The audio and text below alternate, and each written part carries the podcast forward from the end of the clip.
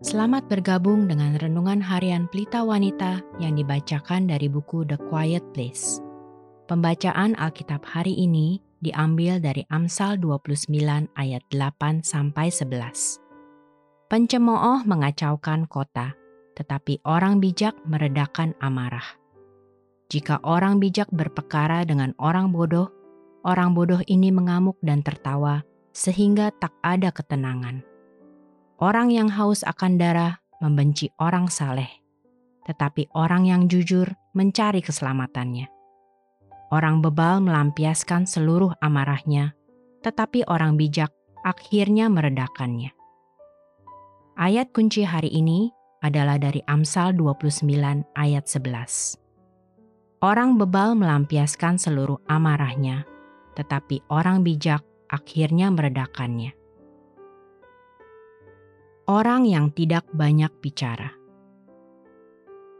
Saya teringat pernah membaca tentang seorang remaja dari New Jersey, Brad Banff, yang memulai sumpah untuk tidak bicara selama setahun penuh. Dia dan teman-temannya bertanya-tanya, apa rasanya jika tidak berbicara sepanjang hari. Dan Brad memutuskan untuk melanjutkan eksperimen ini untuk satu tahun penuh dia menemukan cara untuk berkomunikasi secara terbatas dengan beberapa alat elektronik. Dan anggaplah bahwa berita itu benar, dia ternyata berhasil. Dia memecahkan keheningannya dengan kutipan Shakespeare pada konferensi pers yang dijadwalkan, yang setelah itu diikuti dengan berbicara tanpa henti selama 20 menit. Anda dapat pastikan, hal itu bukan hal yang mudah setelah membaca tentang kesuksesan Brad, saya memutuskan bersumpah untuk diam, hanya untuk 40 jam saja. Saya sendirian sepanjang waktu, walau saya mengakui bahwa saya berbicara dengan diri sendiri beberapa kali. Ini mengingatkan saya kepada biksu yang bergabung di biara, di mana ia hanya diizinkan untuk berbicara dua kata setiap 10 tahun.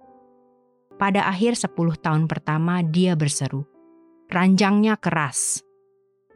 Setelah 10 tahun kedua, dia menyatakan, makanannya tidak enak. Dan akhirnya, 10 tahun kemudian, dia berseru, saya berhenti. Lalu atasannya menanggapi demikian.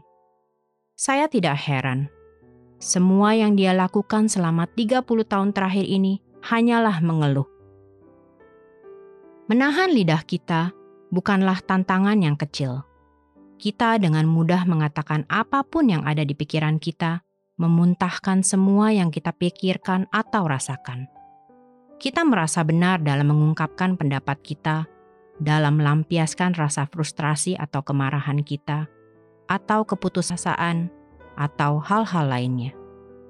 Tetapi menurut firman Allah, mengatakan apa pun yang dipikirkan atau dirasakan seseorang adalah karakter orang bodoh. Amsal 10 ayat 19 mengatakan demikian. Di dalam banyak bicara, pasti ada pelanggaran. Tetapi siapa yang menahan bibirnya berakal budi.